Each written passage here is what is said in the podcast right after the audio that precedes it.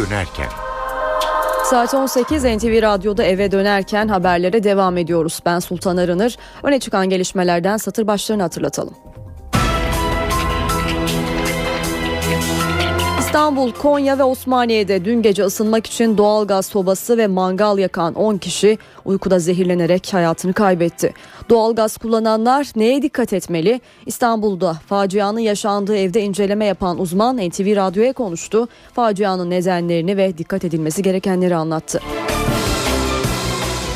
İnternet düzenlemesi yasalaştı, gözler köşke çevrildi.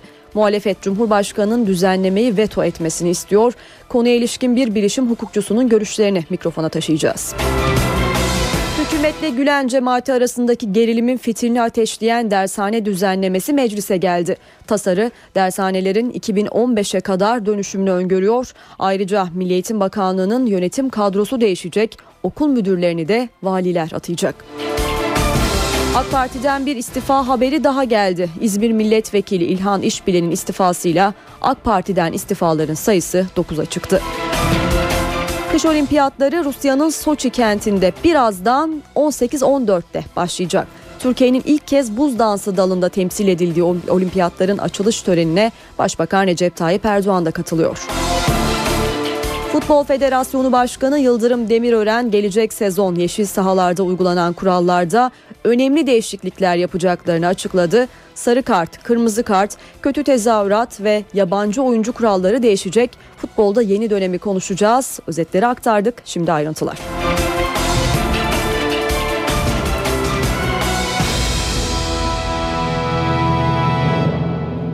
Meclis yerel seçim öncesi tatile girmeden çalışmalarına hız verdi. Torba yasa kabul edildi. 125 maddeden oluşan kanunun en tartışmalı bölümü internet düzenlemesiyle ilgili.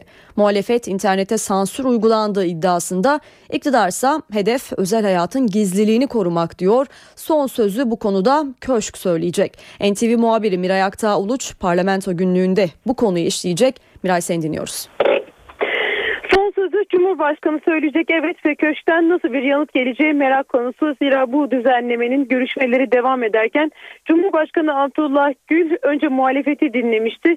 Dün ise Ulaştırma Denizcilik Bakanı ile bir görüşme yaptı ve bu konudaki e, değerlendirmeleri aldı kendisinden. Kuşkusuz hem muhalefetin hem iktidarın hem bakandan aldığı e, değerlendirmeleri birleştirip kendisine göre bir karar verecek Cumhurbaşkanı Abdullah Gül Cumhurbaşkanlığındaki hukukçularla da müzakere ederek. Düzenleme tartışmalı geçti aslında e, bununla ilgili e, hem meclis genel kurulunda hem de önceki komisyon aşamasında bazı gerginlikler olmuştu. E, bu gerginliklere rağmen en sonunda e, Meclis Genel Kurulu'nda tamamlandı. Dün gece resmen bitti ve köşke gönderildi. E, bugün bu konuya ilişkin olarak muhalefet partilerinden gelen e, değerlendirmeler vardı. Neydi o değerlendirmeler? Hemen aktaralım. Öncelikle CHP kanadından ne gibi değerlendirmeler geldi?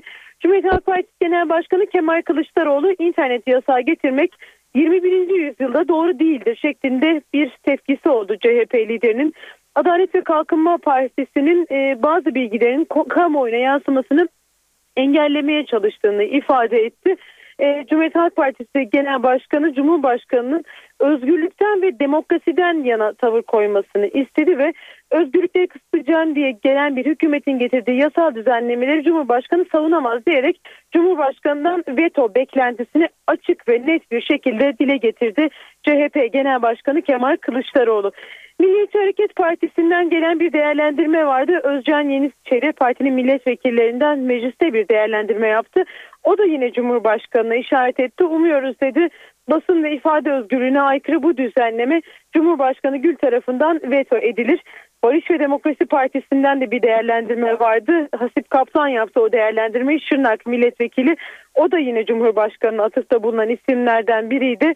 Cumhurbaşkanı'nın ne kadar özgürlükçü olduğunu göreceğiz dedi bu düzenlemeyi veto edip etmeyeceği konusunda 4 saatte sansür gibi çok hassas bir konuda veto etmesini bekliyoruz. 4 ee, saat gibi sansürün yapılabildiği bir konu veto etmesini bekliyoruz. Eğer veto etmezse Twitter'dan sileceğim, takip etmeyeceğim dedi. E, ve böyle bir çağrıda da bulundu e, vatandaşlara.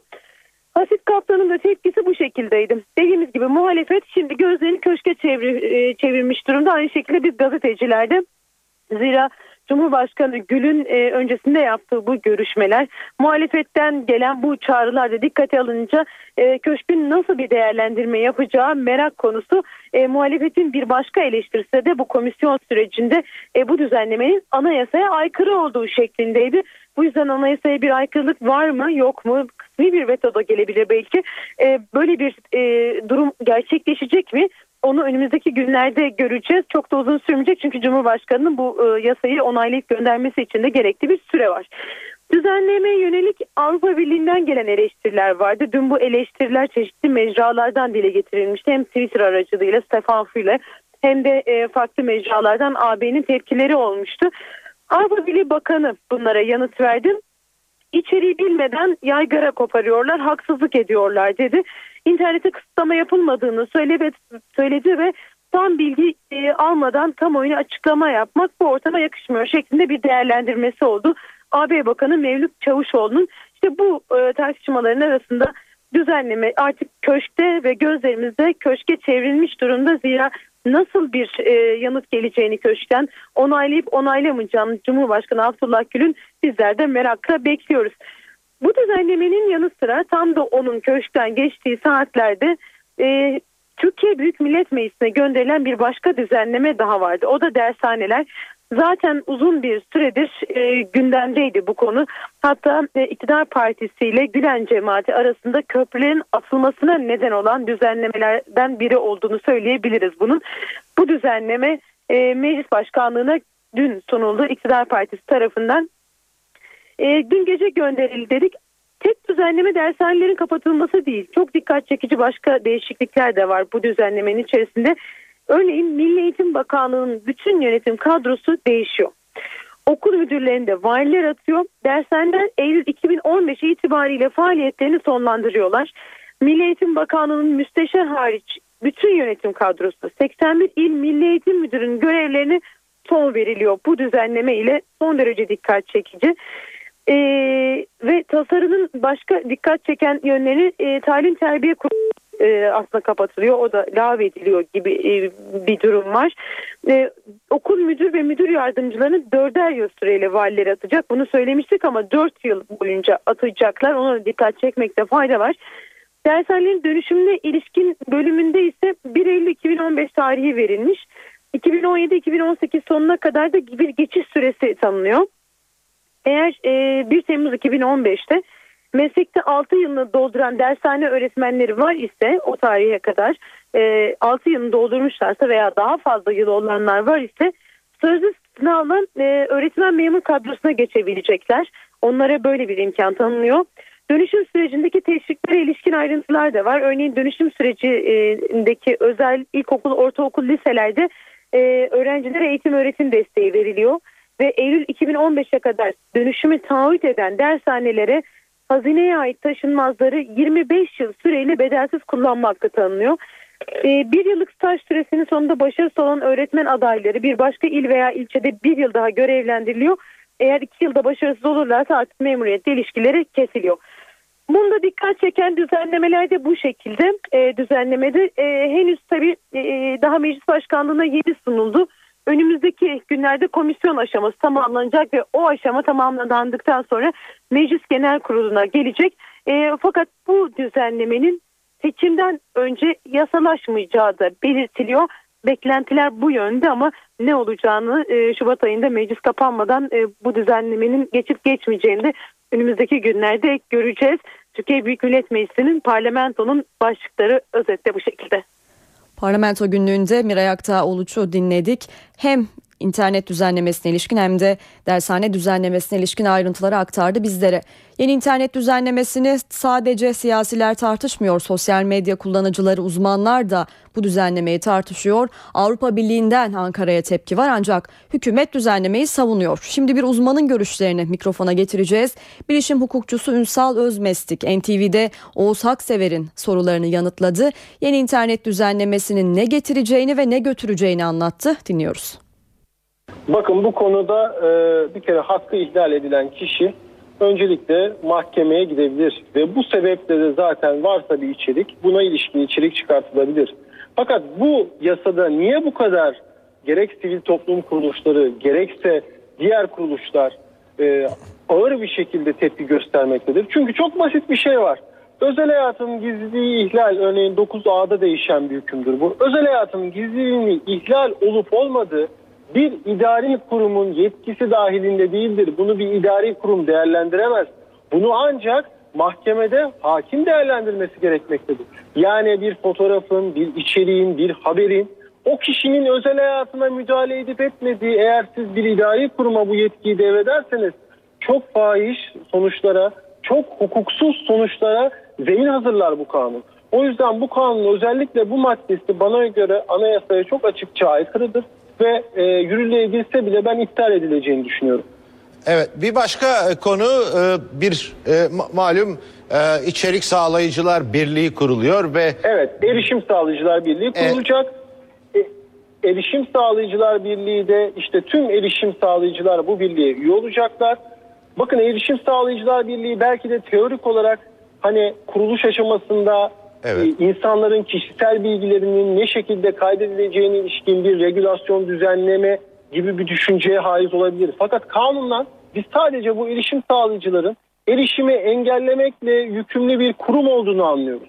Ve bunun da da eğitimlenmiş kanunda eskiden biz internet erişimi engellenen sitelere DNS değiştirerek ya da çeşitli yöntemlerle girebiliyorduk. Ancak yapılan değişiklikle erişim sağlayıcılara öyle bir yükümlülük yüklenmiş ki altyapılarını ona göre hazırlayacaklar ve hiç kimse DNS değiştirerek dahi erişime engellenmiş bulunan bir siteye artık giremeyecek. Tabii bunun getirdiği sonuçlar var. Bakın bugünün getirdiği sonuçlar altyapılara çok ciddi yatırımlar yapılacağı için internet çok ciddi şekilde bir pahalanacak, iki yavaşlayacak. Ee, bir diğer e, mesela kanunda en çok tartışılan hususlardan biri mevcut e, yasada içerik çıkartılmaya ilişkin İlk başta siz gidiyordunuz yayını yapan kuruluşa içeriği çıkar ya da yayın yap, yazıyı yazan kişiye bu içerik hukuka aykırı benim hakkım ihlal ediliyor diye bir başvuruda bulunabiliyordunuz. Ancak yeni düzenleme ile birlikte artık hakkı ihlal edilen kişi doğrudan suç ceza hakimine başvurarak o sitenin erişime engellenmesini talep edebilecek.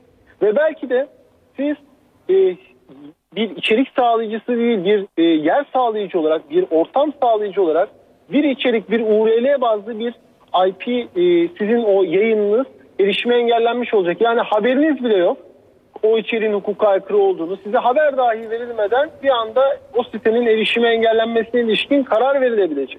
Bu da çok ciddi ileride sıkıntılara Peki. yol açabilir. Evet. Efendim bir konu daha var e, Sayın Özmeslik. Bu iki yıl e, kim nereye hangi siteye ne zaman ne kadar girdi bunun saklanması mevzu. Bunun da karşı e, argümanı yani iktidarın söylediğini bunu Telekomünikasyon İletişim Başkanlığı tutmuyor. Bunu e, içerik sa- e, sa- erişim sağlayıcılar birliği tutuyor veya erişim sağlayıcılar tutuyor diyor. Ama bu da bir e, kişisel özel hayatın gizliliğini ihlal olarak algılanıyor. Ne dersin? Şu var e, kişisel veriler zaten bir örneğin log kayıtları vesaire bunlar erişim sağlayıcılar tarafından zaten kayıt altına alınmakta. Aynı zamanda e, yine e, kanunda bir değişiklik yapılmış. Yer sağlayıcılar diyor ki yer sağlayıcılar sahip olduğu tüm verileri başkanlığın talep etmesi halinde başkanlığa vermesi verme ile yükümlüdür deniyor. İşte burada bir sıkıntı var. Yani yer sağlayıcı dediğimizde şudur e, internet sitesinin hostinginin barındığı, hosting dediğimiz yani sitenin tüm bilgilerinin barındırıldığı, bu yer sağlayıcılık kavramına aynı zamanda ortam sağlayıcılar da girer. Örneğin sözlük siteleri, örneğin sosyal ağdaki siteler. Bu site sahipleri e, herhangi bir şekilde başkanlıktan kendilerine bir bildirim yapılması durumunda bu bilgilerini başkanlıkla paylaşmak zorundalardır. Tabi bu bilgiler e, mahkeme tarafından istenirse gayet tabii mahkemelere sunulabilir. Ancak bir idari kurum hangi sebeple, hangi gerekçeyle bu bilgileri istiyor? İşte orası tartışmalıdır. Yani bu kanunun maalesef e, okuduğunuz zaman maddeleri de çok muğlak düzenlenmiştir ve e, düzgün düzenlenmemiştir. E, çok ciddi sıkıntılar doğurabilir. Peki. Ee, Sayın Özbestik son soru. Ee, biraz önce e, CHP lideri de söyledi. Eninde sonunda bunun çaresini bulurlar dedi. Ne dersiniz? Aynen öyle.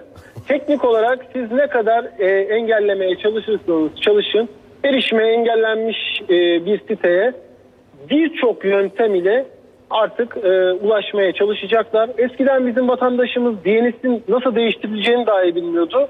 2007 yılında çıkan işte bu kanunla birlikte DNS değiştirmeyi öğrendi. Şimdi artık alternatif çözüm yollarını öğrenecek. Artık her birey bir mühendis, bir bilgisayar mühendisi olacak diyebiliriz. Saat 18.20 ben Sultan Arınır eve dönerken devam ediyor. Spor dünyasından bir haberin ayrıntılarını vererim. Futbol Federasyonu önemli bir taslak üzerinde çalışıyor. Taslak yeşil sahalardaki kurallarda önemli değişiklikler öngörüyor. Yeni düzenleme kırmızı kartta seçmeli ceza dönemine geçilmesini, Türkiye Kupası'nın statüsünün değiştirilmesini ve yabancı oyuncu sınırının kaldırılmasını sağlıyor. Çalışma halindeki bu taslağı şimdi NTV Spor Radyo yayın yönetmeni Mehmet Ayan'la konuşacağız. İyi akşamlar Mehmet. İyi akşamlar. Kart cezalarını yaptırım konusundaki değişiklikle başlayalım. Bu değişikliği ilk olarak nasıl yorumluyorsun? Maç seçmek tartışmalara yol açar mı?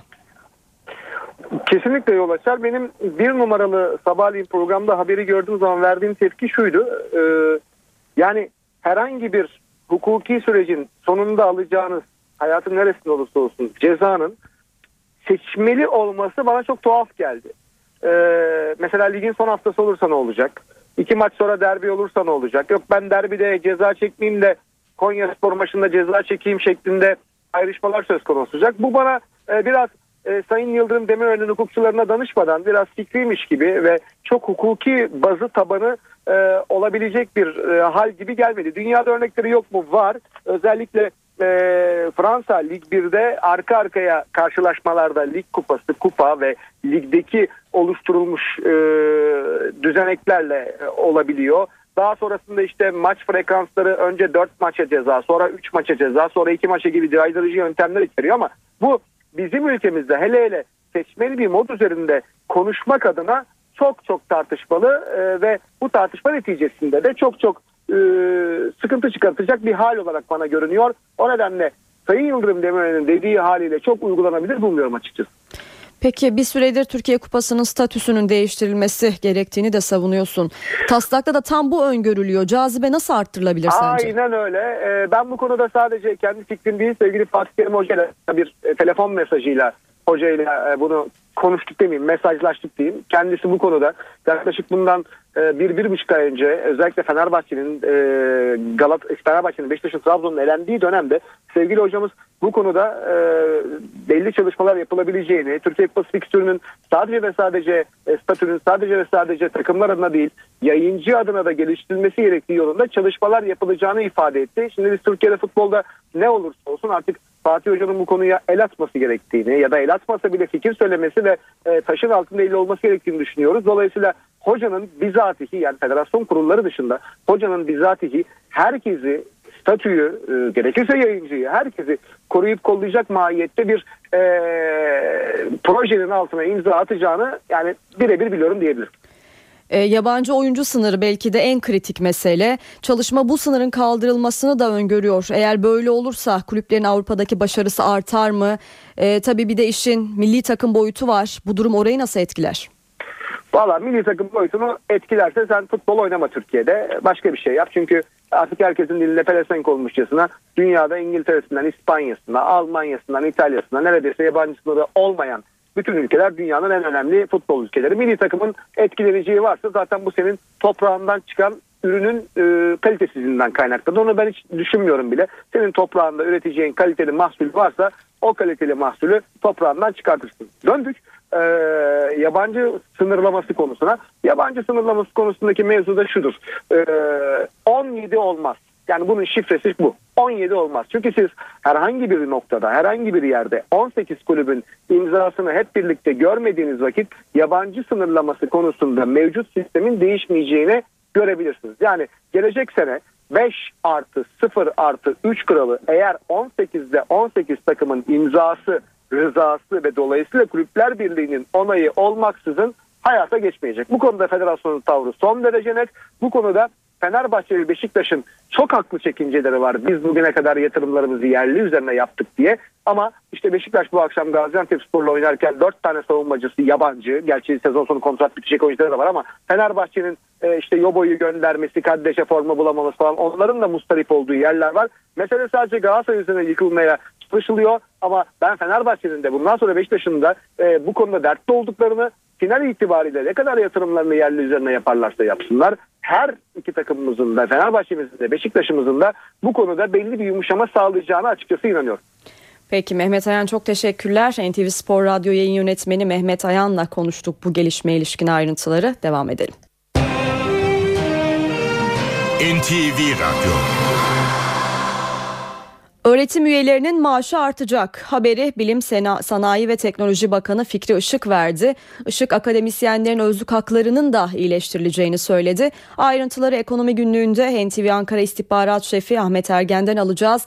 Ahmet Bakan'ın başka açıklamaları da oldu. Neler söyledi? Evet, e, Bilim Sanayi ve Teknoloji Bakanı Fikri Işık özellikle cari açık konusunda önemli bir haberi de verdi. Yeni bir çalışma başlatıldığını cari açığı azaltmak amacıyla duyurdu. Bunun detaylarını da vereceğiz ama üniversitelerle başlarsak üniversite sanayi işbirliği, araştırma geliştirme çalışmaları ve üniversitelerde araştırma yapanlar başta olmak üzere tersine beyin göçü son dönemde oldukça gündemde öne çıkan çalışmalar ve bunların tamamının koordinasyonunu Bilim Sanayi ve Teknoloji Bakanlığı yapıyor. Bilim Sanayi ve Teknoloji Bakanı Fikri Işık işte bu konuda bütün bu çalışmaları hızlandırabilecek yeni bir haber verdi ve üniversite öğretim üyelerinin özlük haklarını ve ücretlerini iyileştirecek yeni bir çalışmanın ekonomi e, yönetiminin gündeminde olduğunu söyledi. Üniversite e, öğretim görevlilerine, akademisyenlere performans bazlı bazı ek ödemeler yapılacağını bunun önünün açılması için mevzuatta değişiklik çalışmasına başlandığını söyledi e, Bakan Fikri Işık. Bunun yanı sıra araştırma geliştirme çalışmaları e, oldukça önemli. E, son dönemde bütçe artırıldı bu çalışmalar için ama 2023 hedefini milli gelirin %3'ünün araştırma geliştirmeye ayrılması olarak açıkladı Bakan Fikri Işık. Buna da baktığımızda 60 milyar dolarlık bir bütçeye denk düşüyor bu hedef. Bu gerçekleştirilebilirse üniversitelerde ekonomiye katkı sağlayacak yeni ciddi buluşların, e, gelişimlerin ortaya çıkması söz konusu olabilecek. Bir notu da teknoparklarla ilgili aktaralım. 2002'de 2 olan e, şu anda sayısı 52'ye yükselen ancak 39'u faaliyette e, faaliyete geçmiş olan teknokentler 26.500 kişiye iş sağlıyor ve 1,5 milyar dolarlık bir ihracat e, buralardan gerçekleştiriliyor. Yurt içine satış rakamı ise 8,9 milyar lira yani yaklaşık 9 milyar lira oldukça önemli bir e, rakamsal büyüklüğe teknokentler ulaşmış durumda. Cari açıkla ilgili yeni çalışma konusunda Bakan Işık'ın açıklamaları olduğunu söylemiştik. E, cari açığı azaltmanın en önemli yollarından birinin ithal edilen ürünlerin yerine yerli ürünleri desteklemek olduğu ekonomi yönetiminin uzun süredir gündeminde olan bir tespit ve buna yönelik hazırlıklar sürekli e, gündeme getiriliyor. Bu çerçevede sektörel ve bölgesel bazlı teşviklerin yanına şimdi ürün bazında destek verilebilir mi? Bunun çalışması başlatıldı. Ee, haberi e, Bakan Fikri Işık verirken ilk adımın nerede atılacağını da söyledi. İlk adım hurda ithal etmek yerine cevherden üretim yapmanın denenmesi yönünde. Neden bu adım atılıyor? Çünkü Türkiye yılda yaklaşık 10 milyar dolar civarında bir hurda ithalatı gerçekleştiriyor. İşte bunun önlenmesi, bunun yerine cevherden üretim yapılabilmesi için de çalışmalar başlatılmış durumda. Ahmet Ergen teşekkürler. Şimdi bir son dakika bilgisini, gelişmesini aktaralım sizlere. Doğan Haber Ajansı Karkov İstanbul seferini yapan uçağın kaçırılma sinyali verdiğini duyurdu. Sabiha Gökçen Havalimanı'na iniş yapan uçak güvenli bir bölgede bekletiliyor. Daha fazla bilgi elimize ulaştığında onu da sizlere aktaracağız. Bir kişinin borcu nedeniyle evindeki köpeği haczedilebilir mi? Muğla ve Antalya'da hukuk tarihine geçecek bu olay yaşandı. Eve haciz geldi. Evdeki eşyalar değil, evin köpekleri alındı. Köpeklerin sahipleri şimdi karşı dava açmaya hazırlanıyor. 300 liralık borcu yüzünden evine haciz geldi. 4 yıldır beslediği köpeğine el konuldu. Antalya'da oturan Selen Kırım'a 2011 yılında apartmanda köpek beslediği gerekçesiyle site yönetimi tarafından dava açıldı. Davayı kaybeden Kırım, karşı tarafın 300 liralık avukat masrafını ödemeyi unuttu. Borcu faiziyle birlikte 1200 lira oldu. Geçtiğimiz günlerde eve gelen haciz memurları köpeğe el koydu. Köpek 7 emin olarak bir veterinere verildi. Ee, köpeğimi vermezsem 6 ay tutuklanacağımı söylediler bana. Ve tek başıma olduğum için ne yazık ki o anda gerçekten hem panikledim hem korktum. Köpeğimi de vermek istemediğim için e, ben götürdüm. Buraya dolaşmış. Borcu ödendikten sonra Dukas'a kavuşan Kırım, köpeğinin iki gün boyunca aç susuz bırakıldığını iddia etti. Borcu ödedikten sonra yine icra memurlarıyla birlikte gidip klinikten aldık. Yalnız ağzı bağlı, aç susuz ve iplere dolanmış bir şekildeydi. Kablolara dolanmış bir şekildeydi. O günden beri de zaten inanılmaz tedirgin dediğim gibi. Yani e, ben bile artık tanıyamıyorum köpeğimi öyle söyleyebilirim. İşlemlerin kasıtlı olduğunu öne süren Selen Kırım karşı dava açacak. Hakkari'de bir hafta önce çığ altında kalan 4 İranlıdan ikisinin cesedine ulaşıldı. Kayıp iki kişiyi arama çalışmaları sürüyor.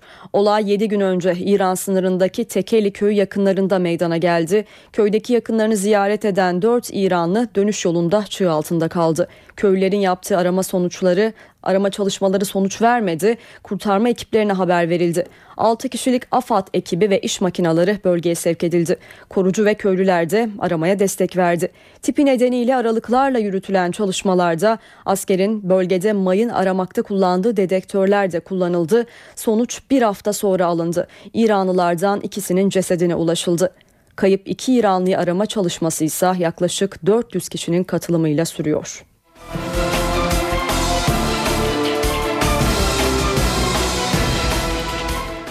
Şırnak'ta yoğun kar elektrik direklerine zarar verdi.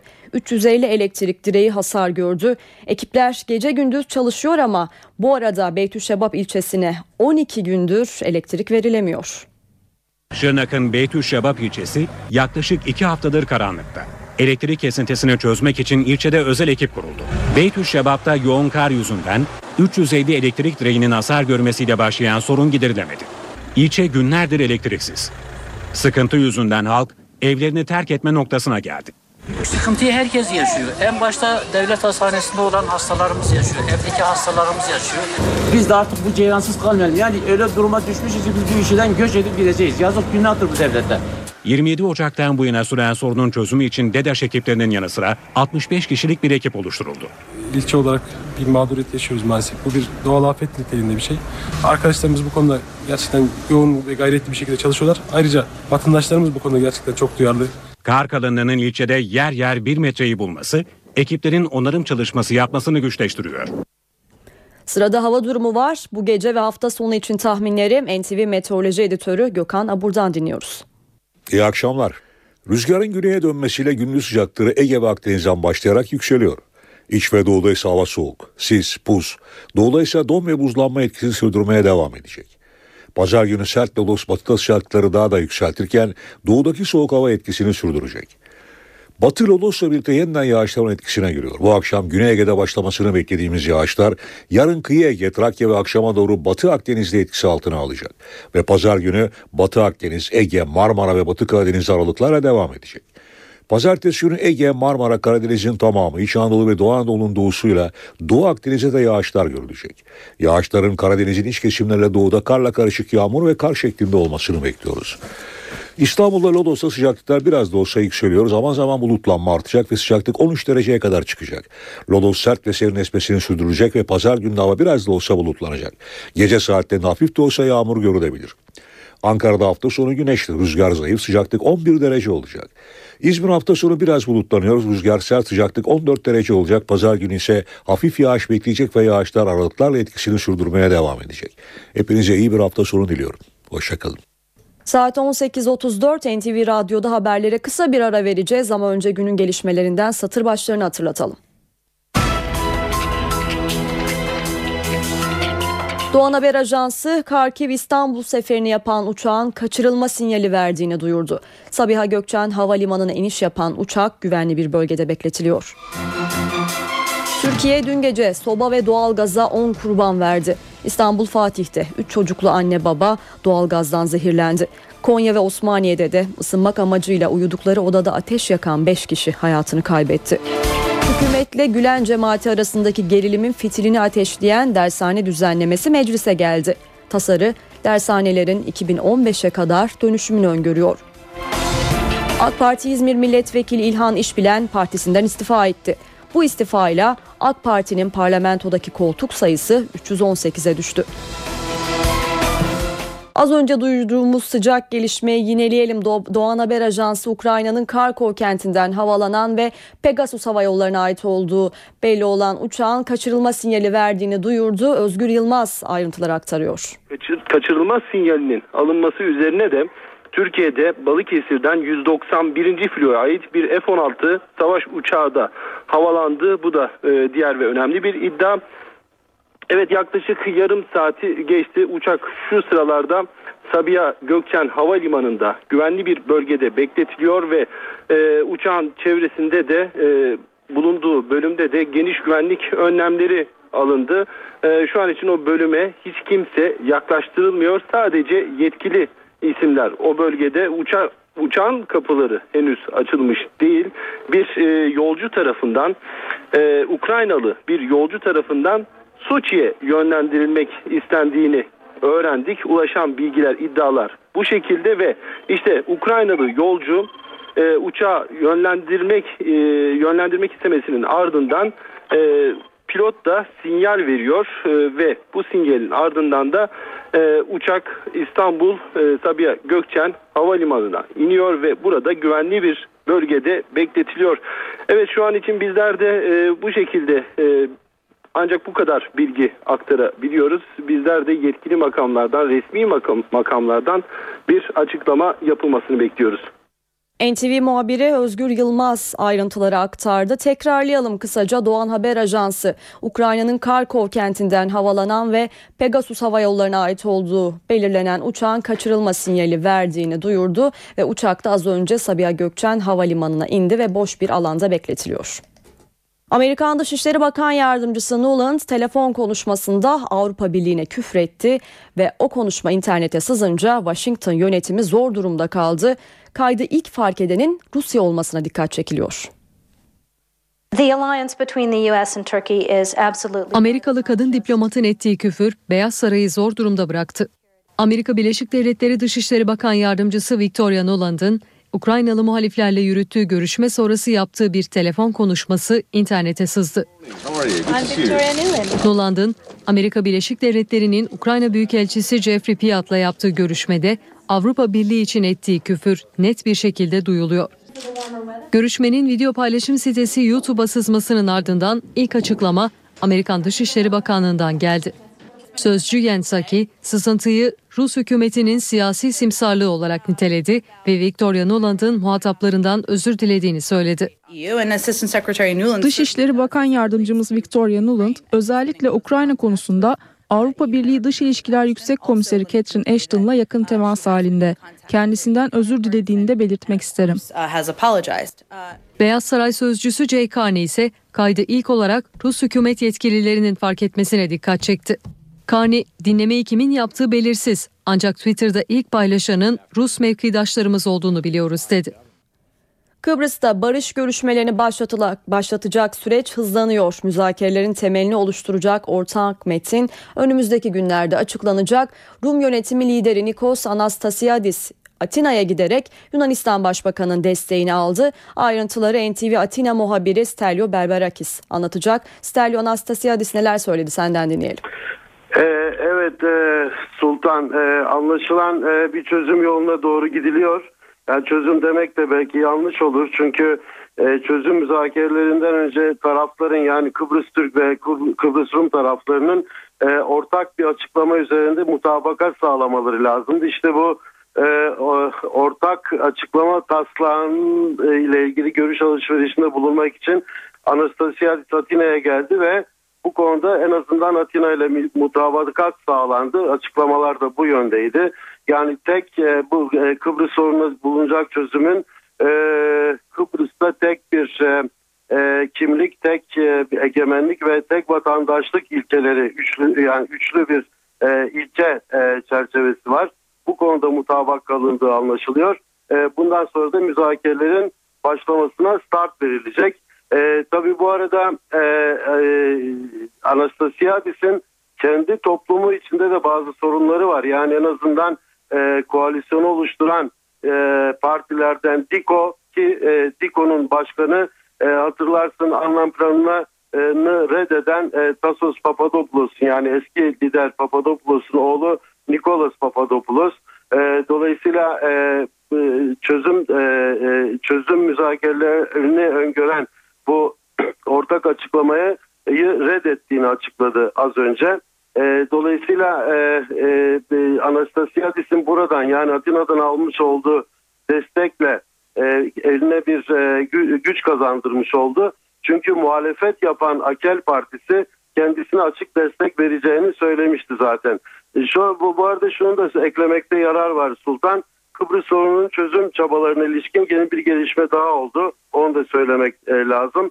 E, KKTC Cumhurbaşkanı Dervişoğlu e, da e, parti liderleriyle bugün toplandı ve toplantıda Rum tarafıyla müzakerelerin başlatılması yönünde bir tutum e, benimsendi. Hazırlanan ortak açıklama partiler tarafından da kabul edildi. Yani bu gelişmelerden sonra e, hepimizin Kıbrıs sorununun çözümü için müzakerelerinin e, e, başlayacağını bekle şey e, başlayacağı kesinleşmiş oldu. Tabi tarihi ne zaman olacak? Onu da önümüzdeki günlerde öğrenmiş olacağız Sultan.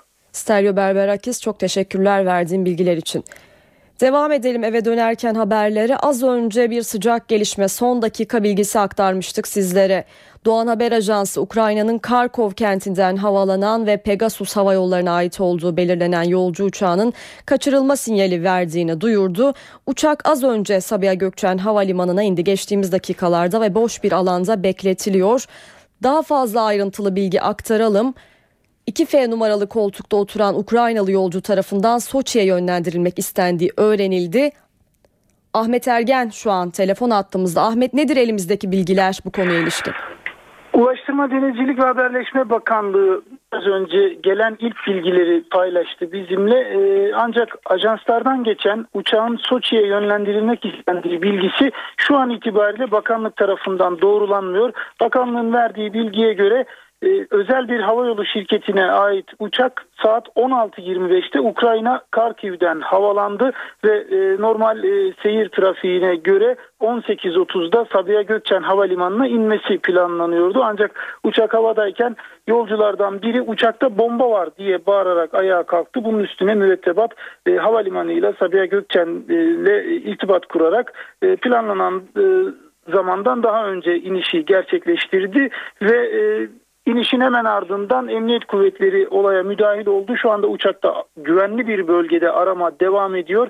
Söylediğimiz gibi 110 yolcusu var e, uçağın ve e, yolculardan birinin uçakta bomba var diye bağırması üzerine bakanlığın verdiği bilgiye göre e, iniş e, gerçekleşti zamanla e, planlanandan erken bir zamanda ama uçağın Soçi'ye yönlendirilmek istendiğine yönelik bilgi bakanlık tarafından şu an itibariyle doğrulanmıyor. E, bunu da e, önemli bir ayrıntı olarak aktaralım. Ahmet Ergen teşekkürler. Kısaca tekrarlayalım. Soçi'ye yönlendirilmek istendiğine yönelik bilgi bakanlık tarafından doğrulanmıyor. Ahmet Ergen bu bilgiyi bizlere aktardı ve uçak güvenli bölgede bekletiliyor. İçinde arama yapılıyor ve uçakta da 110 yolcu olduğuna ilişkin bilgiyi de Ahmet Ergen'den almış olduk. NTV Radyo Balkanlarda işsizlik oranının en yüksek olduğu ülke Bosna Hersek'te halk sokağa döküldü. Eylemciler Tuzla kentinde hükümet binalarına saldırdı, polisle çatıştı. Bosna Hersekliler işsizliğin artmasına tepkili. Dün Tuzla kentinde yüzlerce kişi sokaklara döküldü. Hükümet binalarına saldıran göstericiler polisle çatıştı.